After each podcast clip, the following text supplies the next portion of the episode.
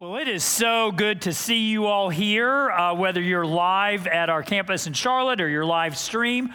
I'm Talbot Davis. I'm the pastor of Good Shepherd Church.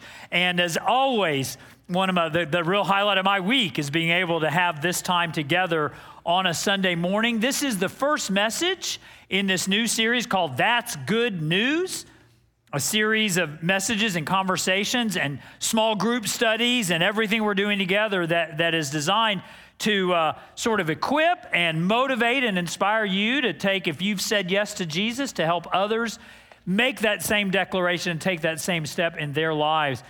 Today's message is called What Makes the Good News Good?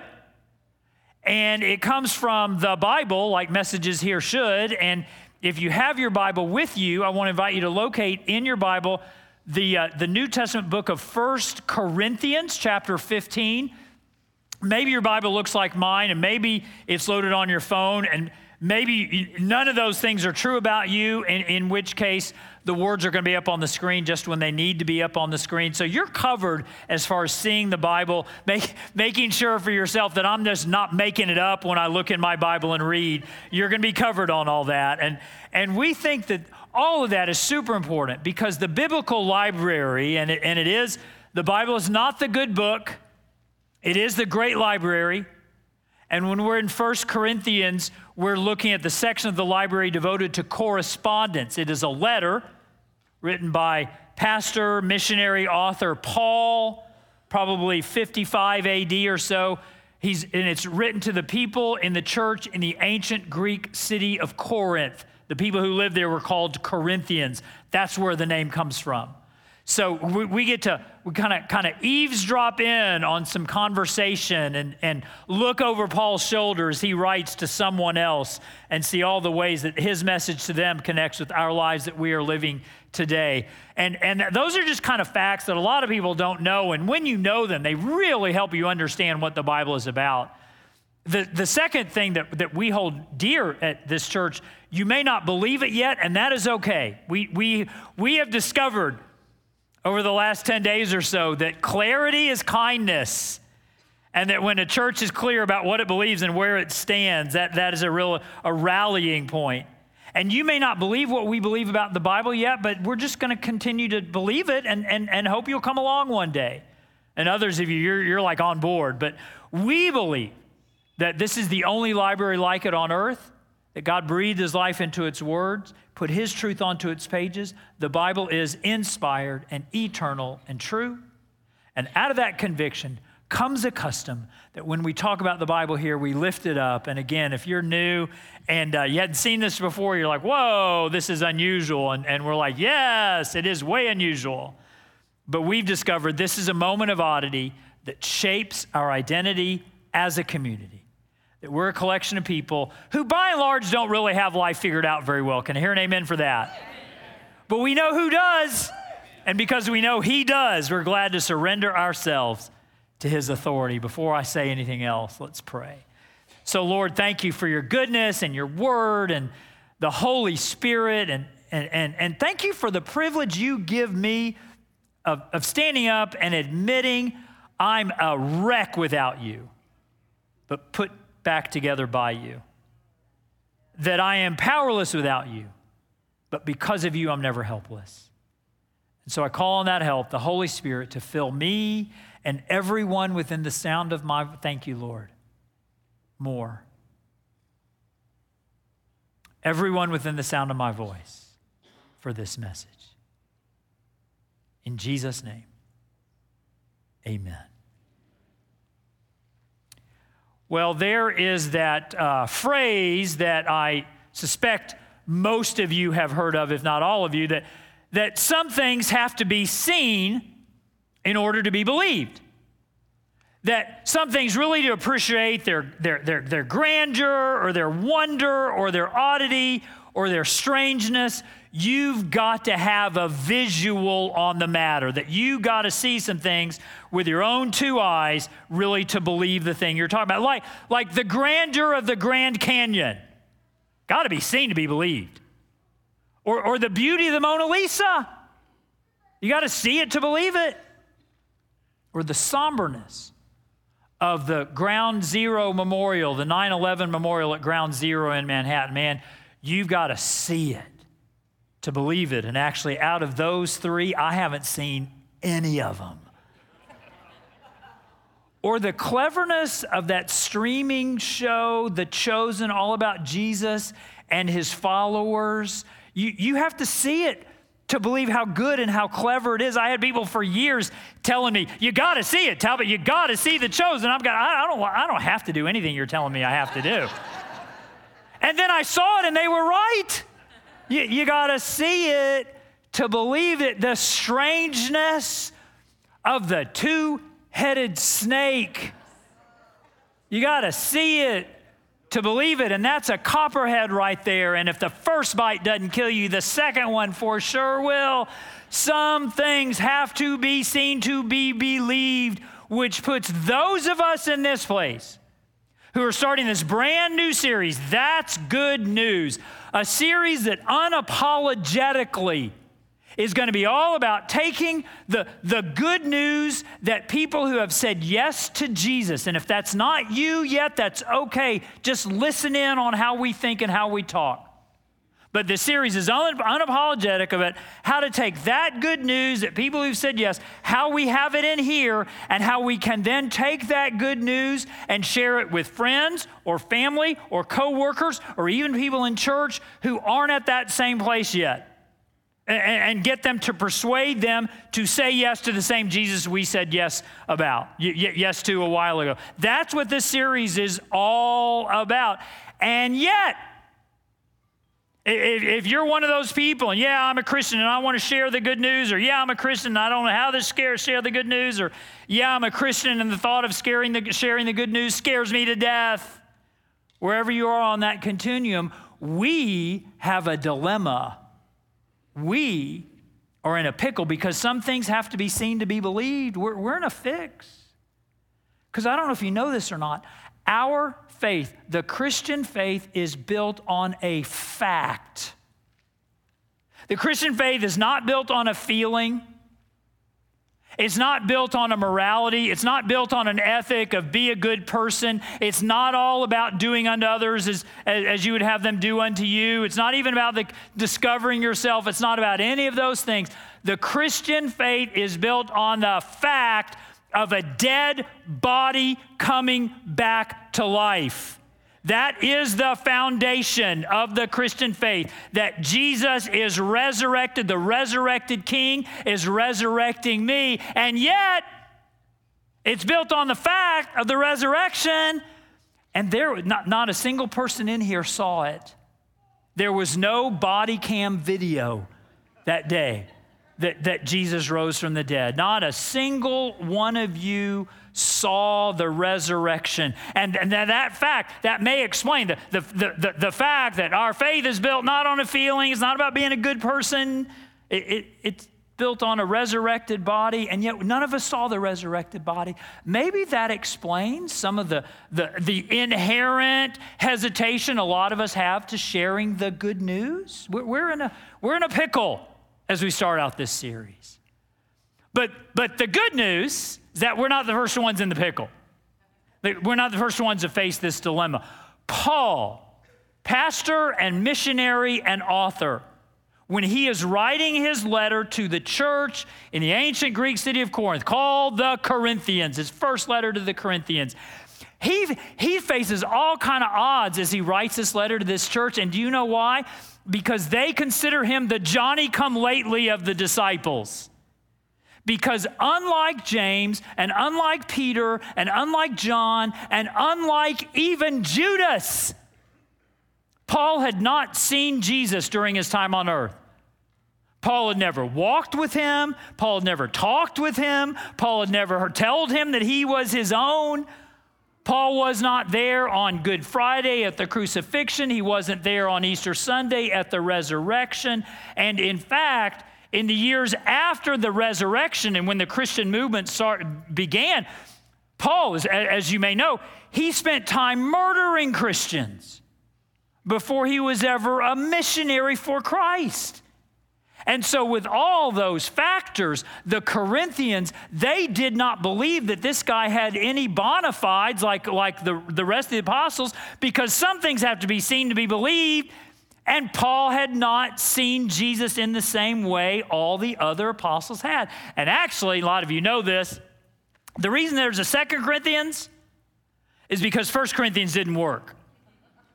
And the reason 1 Corinthians didn't work is because the Corinthian people didn't think Paul had any credibility to be talking about what he's talking about.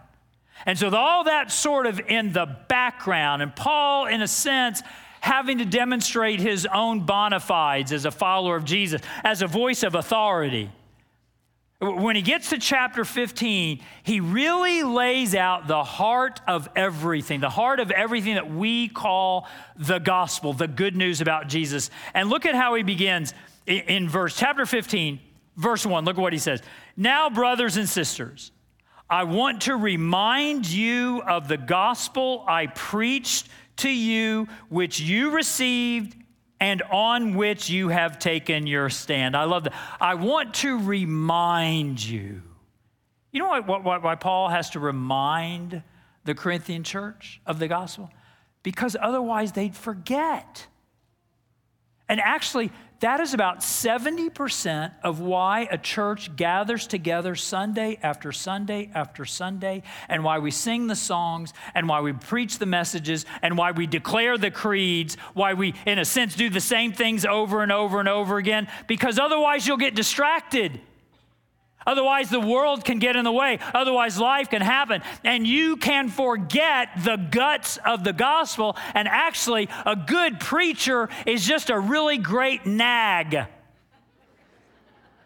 And, and I'll let you to decide whether I'm a good preacher or not. But uh, good preaching and great nagging, great reminding are one and the same. We don't gather together, hallelujah. We don't gather together to talk about new fads. We gather together to remember and to remind ourselves of ancient truths. Can I hear an amen for that? Yeah. And then, and then, but look how Paul, look, look how the Corinthians got the gospel. The, I, want to remind you of the gospel that I preached to you. So how did, how did the Corinthians get the gospel in the first place? Did they see it in action? Nope. Did he tweet it out? No. Did he send them a text? No. He preached it. He told it. The only reason the Corinthian church knew the gospel is because someone had told them the gospel. Verse 2 By this gospel, you're saved if you hold firmly to the word that I preached to you, otherwise you have believed in vain. Again, you got to hold to this gospel, this good news tenaciously and relentlessly because life will happen and the world will get in the way and it will very much try to distract you from the gospel and convince you that these things on which you have staked your life are actually lies. Verse 3 For what I received, I love that for what I received, I passed on to you as of first importance. For what I received. Do, do, do you know what he's saying there? I didn't think the gospel up. I didn't dream the gospel up. The gospel is not my invention. I received it. And what happened with Paul is that the resurrected Christ confronted him. The resurrected Christ converted him. Essentially said, Stop killing Christians and become a missionary for Christ. The risen Christ confronted, converted. And then Paul spent years and years and years sitting at the feet of Christians with more experience than he had, learning and relearning and relearning the guts of the gospel. Don't know if you knew that was part of his story. He sat at the feet of people who reminded him. He's reminding the Corinthians of the same things that he got reminded of for years on his own. And then he moves on. For what I received, I passed on to you. See, I got told, so I told you as of first importance, which, which means, and he, and he doesn't spell this out, but it means that of if there's some things that are first importance, that means there are other elements of the faith that are second importance, like color of the carpet in the worship center. That's second important stuff. Whether or not your, your church has a pipe organ or a worship band, that's second important stuff. Whether your pastor wears a robe or jeans, that's first importance. No, that's second. That's That's second important stuff. So all, all that stuff is second importance. And then he very kindly spells out for us the guts of the gospel. What is the first important stuff? This is thrilling. Look where he goes in, in the next part of verse 3 that Christ died for our sins. Okay. So, not just that Jesus died, but why? He didn't die as our role model, apparently. He didn't die as a revolutionary. He didn't die to inspire us. He died as a substitute for our sins. We, we have a problem. We have a sin problem that either we ignore or deny. We, I'm good. You good? I'm good. You good? No. Actually, none of us are good. We have a sin problem that's comprehensive, and Jesus is the singular solution. In fact, I, I love the, talking about this in relation to karma. Y'all know karma? And I don't mean credit karma, I mean like karma, karma, the, the religious concept, karma. And, and you've heard, oh, I hope they get karma. Nobody ever wants karma. I hope I get karma for that. No. Everybody, we want other people to get the karma because what happens in karma? You get what you deserve. Precisely. That's karma. In grace, Jesus got what you deserve.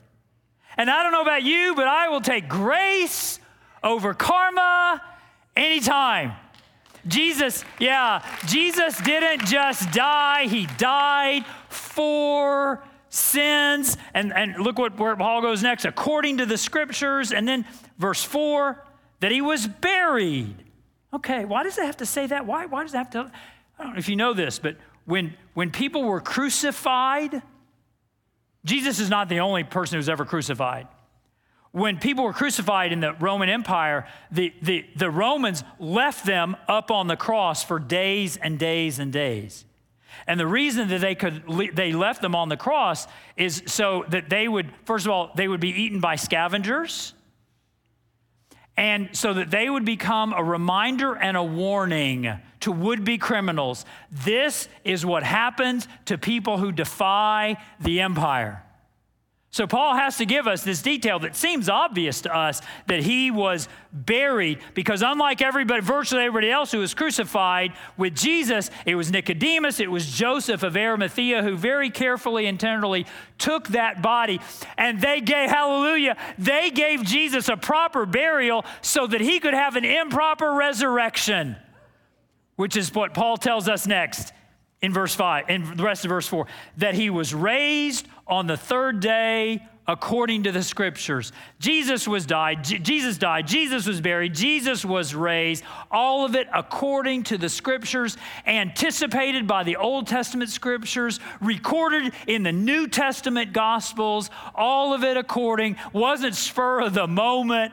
He's the, he's the Lamb of God slain from the foundation of the world, God's plan from eternity in the past. And then that, that's first important stuff. What's the gospel? It's that.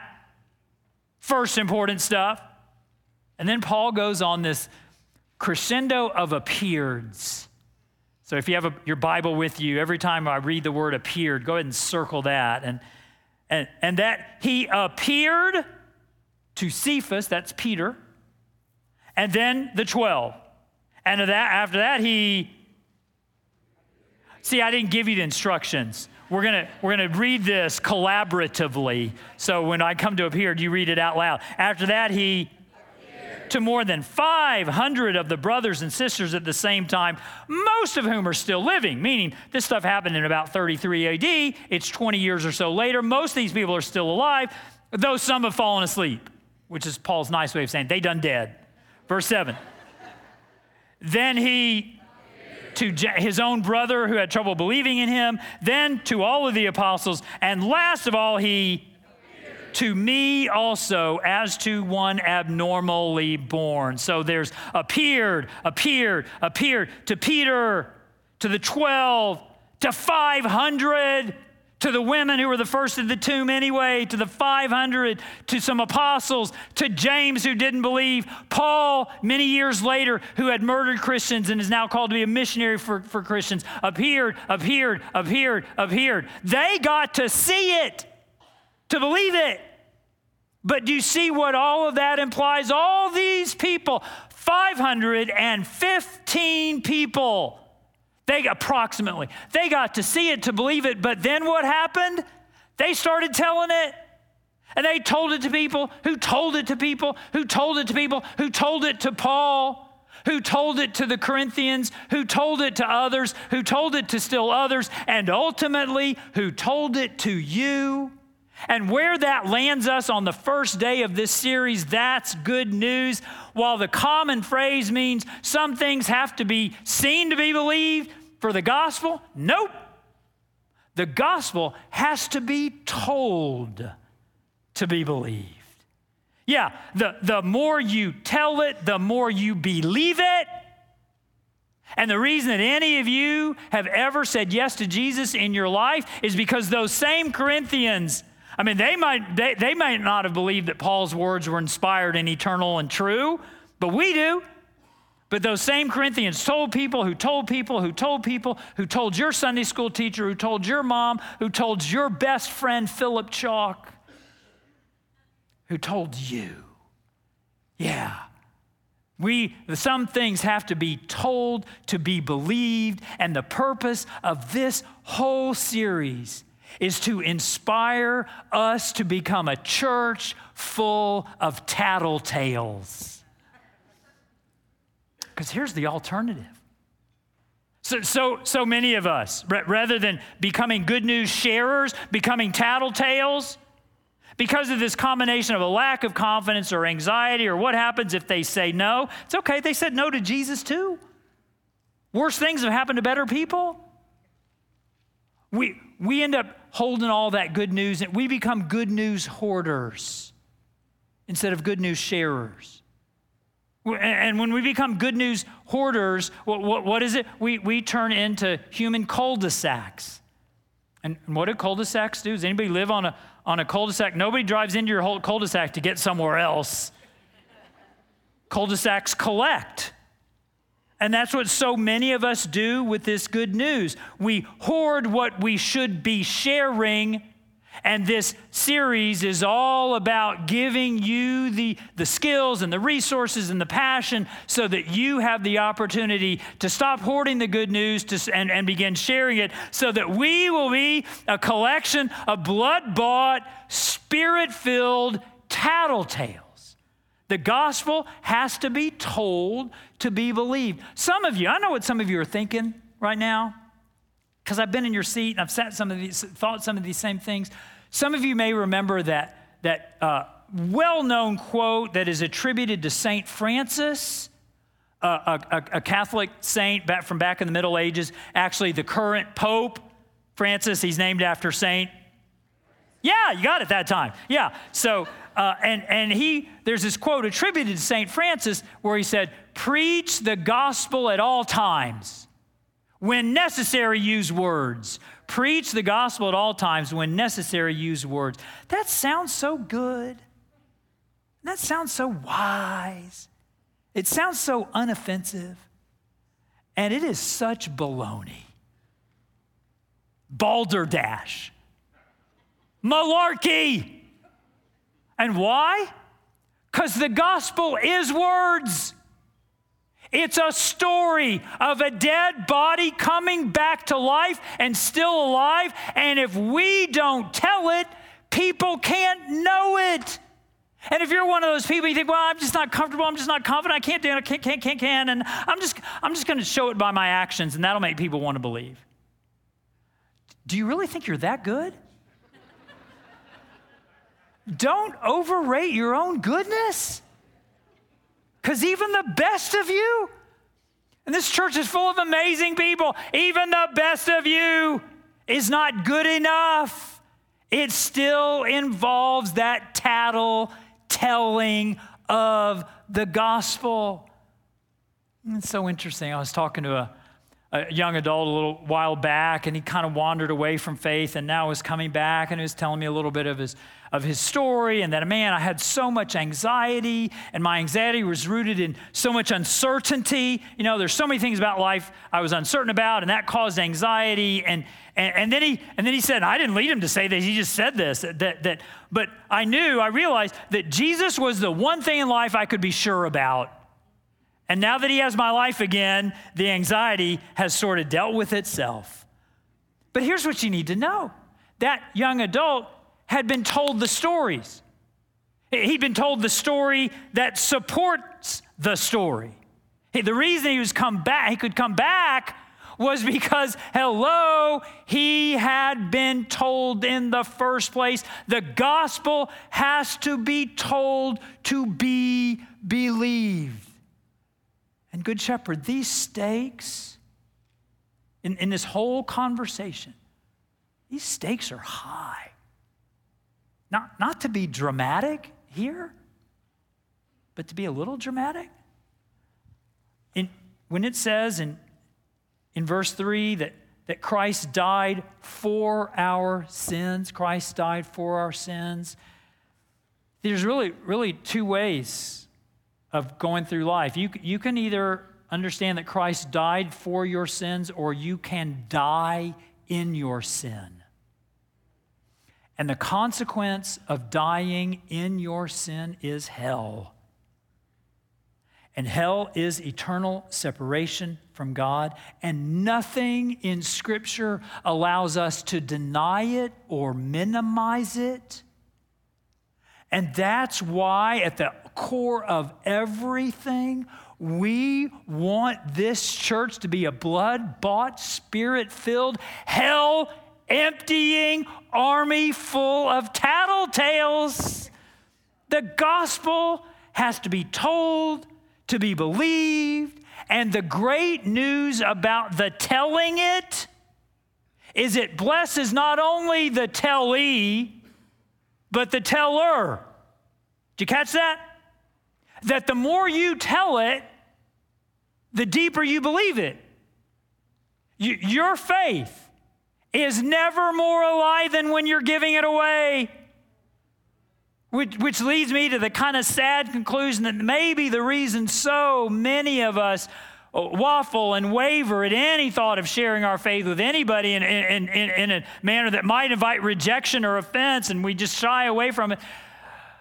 Maybe it's because we only half believed in the first place.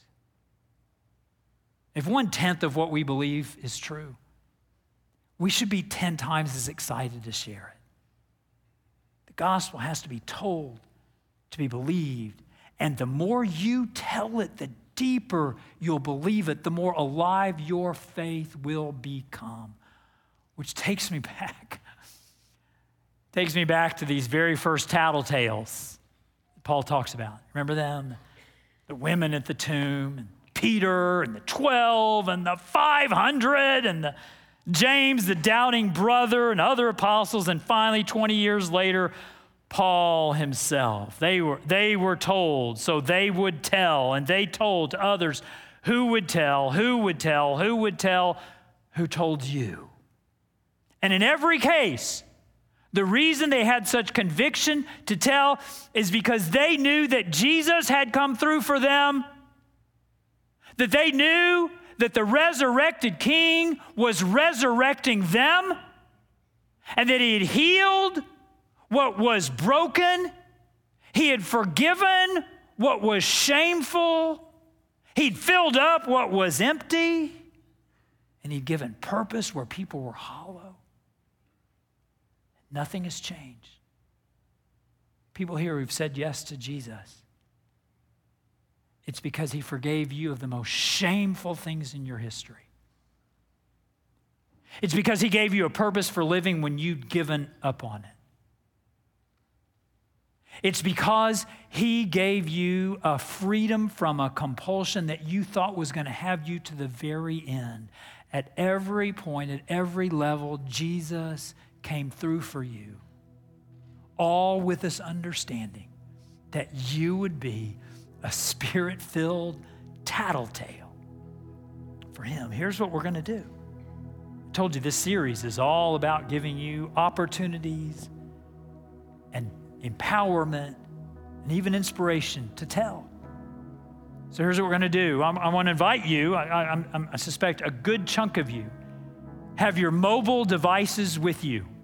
So when you to go ahead and pull out your mobile device, a preacher during a sermon on Sunday morning says, pull out your cell phone and open up an app.